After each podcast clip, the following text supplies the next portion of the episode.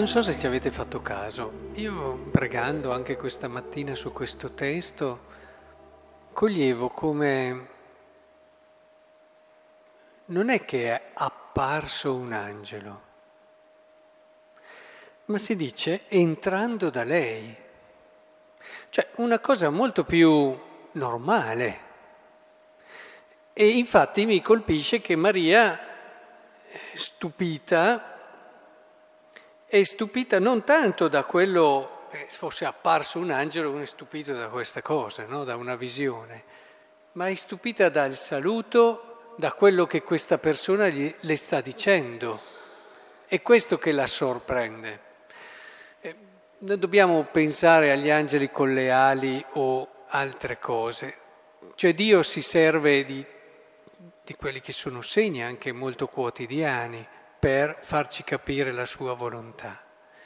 E quindi sicuramente c'è stato un momento particolare, un momento che nella fede noi riconosciamo come un intervento particolare di Dio che attraverso un suo messaggero ha voluto dire a questa donna queste parole, ma vorrei che lo immaginassimo in modo un po' più concreto e quotidiano e credo che il testo ci supporti in questo. Dopo che infatti dice eh, rallegrati piena di grazia il Signore con te, a queste parole fu turbata. Ma se gli appare qualcuno è turbata un po' prima uno. Eh? Quindi è stato questo percorso che la sta portando a capire che cosa sta succedendo in lei che è decisivo, che è fondamentale, perché è qua che si gioca la grandezza di Maria. E in tante cose la sentiamo così vicina a noi, perché quello che qui dice, non temere Maria perché hai trovato grazia presso Dio, concepirai un figlio, questo qui è in linea con gli annunci dei profeti, non c'è niente di strano. Era quello su cui predicava e ha pregato tante volte Giovanni Battista. Ed è quello che aveva portato anche Giovanni Battista a pensare e a immaginare un Messia di un certo tipo.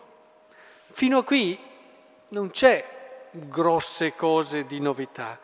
Come avverrà questo, dice lei, ecco lo Spirito Santo scenderà su di te, la potenza dell'Altissimo ti coprirà, colui che nascerà sarà santo e chiamato figlio di Dio. Ecco che allora questo comincia già ad entrare nell'intimo, nella storia concreta di Maria.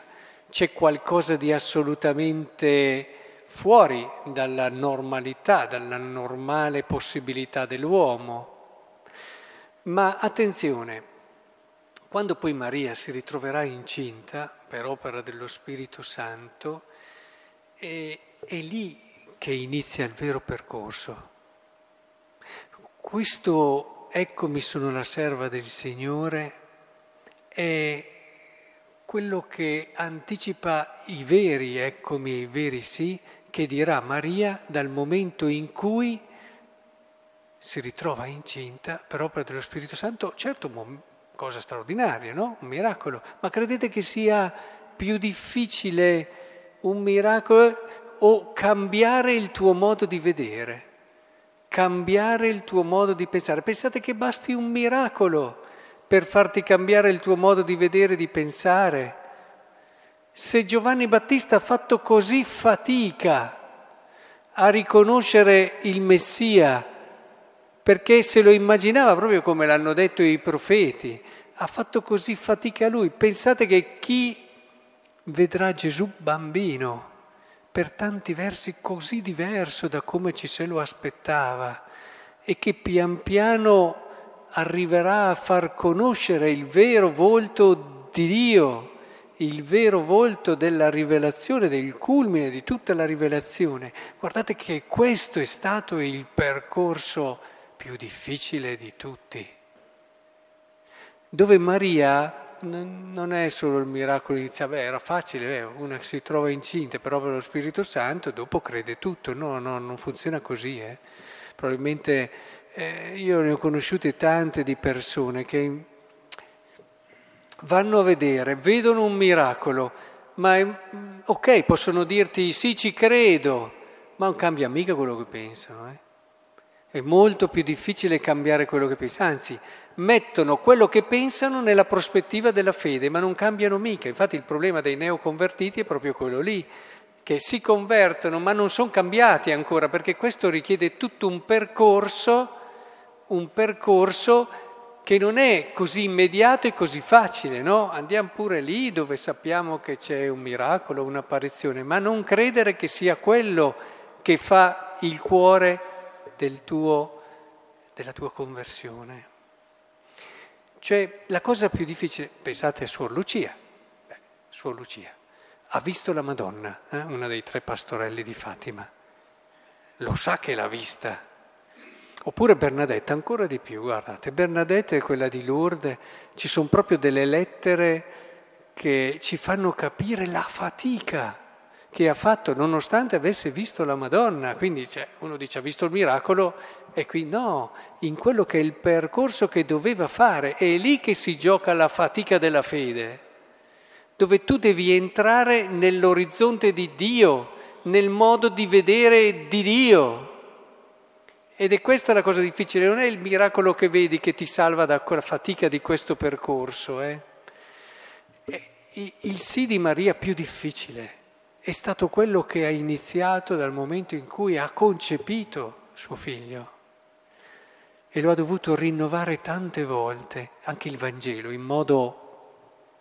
Cioè, mentre per Giovanni è molto esplicito, e ci dice che Giovanni faceva fatica e gli ha mandato i suoi discepoli a dire ma sei tu quello che deve venire, con Maria è un po' più delicato, però c'è tua madre fuori, quasi a dire sta facendo fatica, vai da tua madre, è venuta perché non riesce più a seguirti bene, ma già prima dai dottori del Tempio. Sono tutti segnali che in un modo delicato ci fanno però capire la fatica del percorso che Maria ha fatto per entrare nella mentalità di Dio, che è questo quello che dobbiamo fare, è questa la vera conversione. Per questo non ci salva il fatto di vedere un miracolo, di andare a vedere un'altra cosa da questo percorso. Capite?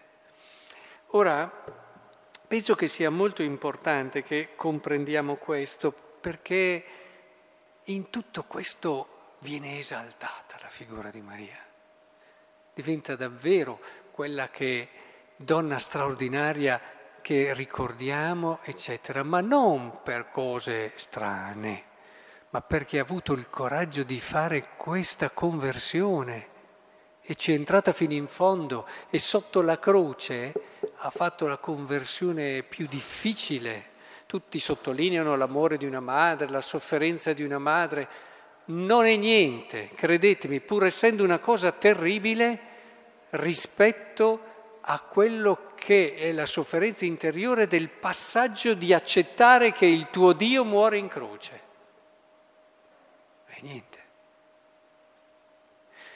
Come si dice di Gesù, non sono niente le sofferenze che ha avuto, croce, a volte ci sono delle via crucis che sono sangue ovunque, eh, ma non è quello la sofferenza più grossa di Gesù è stato quello di entrare, il caricarsi di tutto quello che è il peccato del mondo e deve essere una cosa terrificante del no a Dio, del non senso che il peccato porta con sé. E questo affidarsi questa, dinanzi a questo vuoto, questa fiducia nel Padre totale e piena, che è molto di più, questo non lo dico mica io, lo dice la tradizione della Chiesa, santi in prima linea, che la sofferenza più grossa di Cristo è questa ma anche per Maria, anche per Maria, senza nulla togliere alla terribile sofferenza di una madre che vede suo figlio morire ingiustamente.